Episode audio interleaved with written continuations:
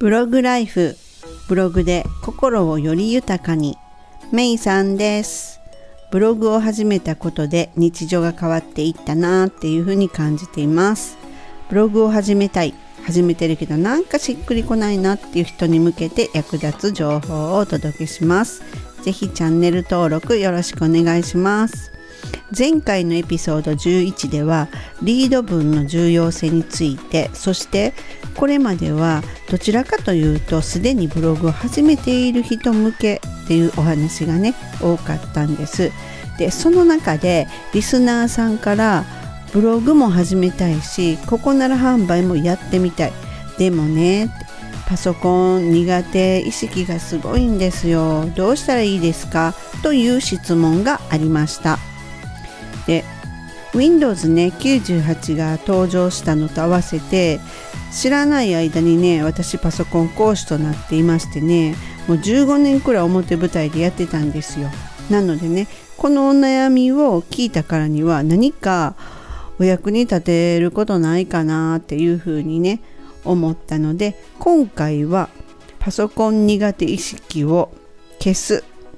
についてお話しします。まずねこの苦手意識ってところなんですけど考えたんですよね私はパソコン講師になろうとは思ってなかったところ面接で講師向きだから講師になってと言われたことで来るもんの拒まずと決めていたので講師になったわけですね。でパソコンも持っていないのにですよ。で苦手かどうかも考えずに何もも考えずに本当講師になりましたね。でとねちょっとねあることをね思ったんですよ。幼い頃に毎日毎日料理をする母に「料理好き?」っていうふうにね尋ねたことがあったんですね。でその時の母の答えが「料理に好きも嫌いもないそれは掃除や洗濯も同じやで」っていうことをねなんか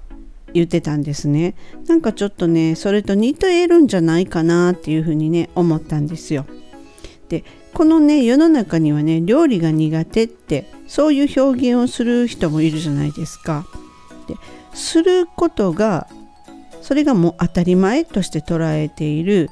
するべきことを目の前にしているっていう人と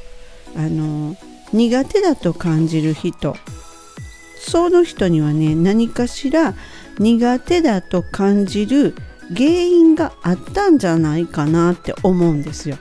例えばね料理を作って美味しくないとか下手くそとかね言われたとかパソコンの場合でしたらそんなことも知らんのとかそんなこともできないのっていう風なねそんな風にですね言われたっていうことがあるんじゃないかなとかって思ったりしてで、まあ、ここって何でもに通じるなってこうちょっと思いながら話してるんですけれどもね。あの途中で辞めてしまう人と辞めてしまわない人っていうのはねこう分かれ道に立った立っている時に、まあ、先ほどの場合だとね誰かに否定的なことを言われた時点そこですよね。そこでまず分かれ道が来るんですよ。改善しようとするのかやめてしまおうとするのか。ってこれってね結構ね何にでもねあのありえることだなと思うんですね。でそもそもねこのね苦手意識っていうところなんですけれども自分でそこの部分ってね作り上げてるんじゃないですかね。改善の方を選択しなかったっていうことで結局は苦手という名前にあのそういうことにしちゃおうみたいななんかそこから抜け出せないっていうか抜け出さなくって良くなる理由というか、うん、なんかちょっとこんがらができましたけれども。でパソコンが苦手ですがどうにかしてある程度までパソコンが扱えるようになりたいって思う人っていうのはねそもそもね苦手じゃないんだと思うんですよ。ある程度まで操作ができたら自分のスキルもね楽しみの幅っていうのもね広がるっていうことがね分かってるわけなんですよ。何かをやろうとする人はね。であのまずね思うんですけどいろいろなことにね手を出さずにね何か一つをやってみるっていうことはすごく効果的だと思ってるんですね。例えばねあのパソコン自体の基本操作っていうものそういうものまあマウス操作も含めてなんですけれどもねそういうものをあの身につけたいって思うんであればねあの Windows 標準装備されているそのえっと、ペイントっていうソフトがあるんですね。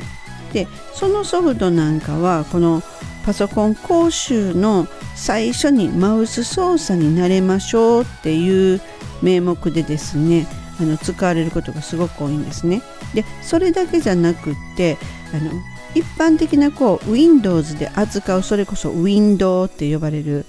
その画面ですけれどもね窓になってるような画面。そこのメニューバーとかのその操作もにも慣れ慣れれるという Windows 全般で使われるウィンドウに慣れていくことができるっていうことでよくねあのペイントっていうものソフトをね使ったりするんですね。